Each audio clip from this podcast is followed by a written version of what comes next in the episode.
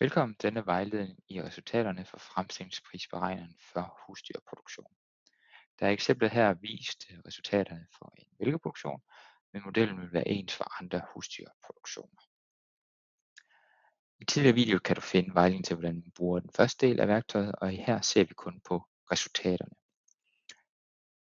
Som sagt i andre videoer, så er de tal, der er der i forvejen, det er dine egne tal, så du burde kunne kende dem for budgettet så når vi går ned på resultaterne nu, så vil vi også se resultatet af dit budget.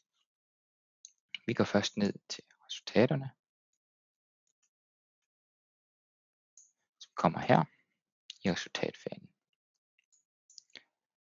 Til at starte med har vi to delelementer af din fremstillingspris. Vi har foderprisen, og vi har el, diesel og arbejdsomkostninger. Disse er valgt, da det er især dem, vi kan ændre på i mængder og pris, og foder er noget af det vigtigste omkostning, vi har i mælkeproduktionen og husdyrproduktion. Så i det konkrete tilfælde her, så har vi for det givende budget her, budgetteret med 1,78 kroner per EKM til foder og 40 øre til el, diesel og arbejdsomkostninger. Det giver sådan et resultat på 2,77 kroner per EKM. Det vil sige, at dit budget, som er udgangspunktet her, viser, at det koster dig 2,77 kroner at producere et kilo energikorrigeret mælk. Og som det står hernede, så er det en ændring på 22 øre i forhold til det, der var realiseret sidste år. Der er altså beregnet på større omkostninger. Modellen er generisk, hver gang vi ændrer, så vil du også få nye resultater.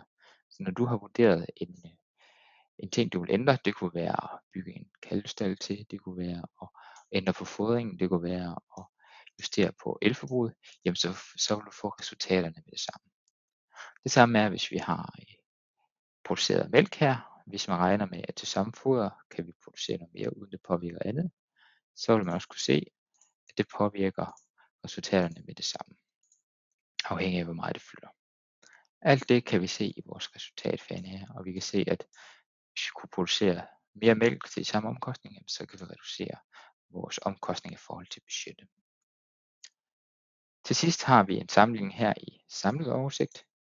Her kan man sætte den pris, man regner på og få for projektet, produktet her.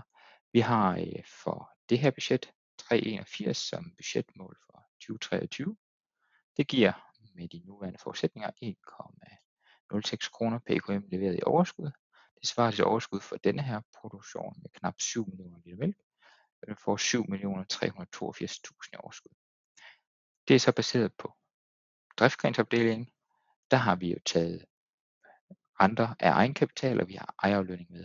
Hvis du skal sammenligne til resultatet i dit regnskab, jamen så skal du ned i den her, hvor vi har eksklusiv ejerafløn og egenkapitalforretning.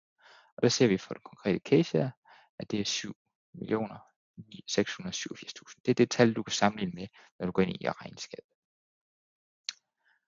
Vi kan også se, hvad effekten er, hvis øh, vi får en mindre mælkepris. Det kunne være 3,40 i stedet for. Jamen så kan vi se, hvordan overskuddet ændrer sig, og hvor meget resultat vil blive i regnskabet fra den her driftgren. Der skal du selvfølgelig huske, at hvis du har flere driftgrene, hvis du skal have det rigtige samlede overskud, skal du lægge dem alle sammen. Men denne model giver mulighed for, at du vurderer nogle tiltag. Gå ind og kigge i modellen. Hvad påvirker det? Påvirker det foder? Påvirker det stykke? Eller kapacitets- eller kapitalomkostninger? Få svar med det samme om, hvor meget påvirker det din samlede økonomi. Jeg håber, du bliver glad for værktøjet, og held og lykke med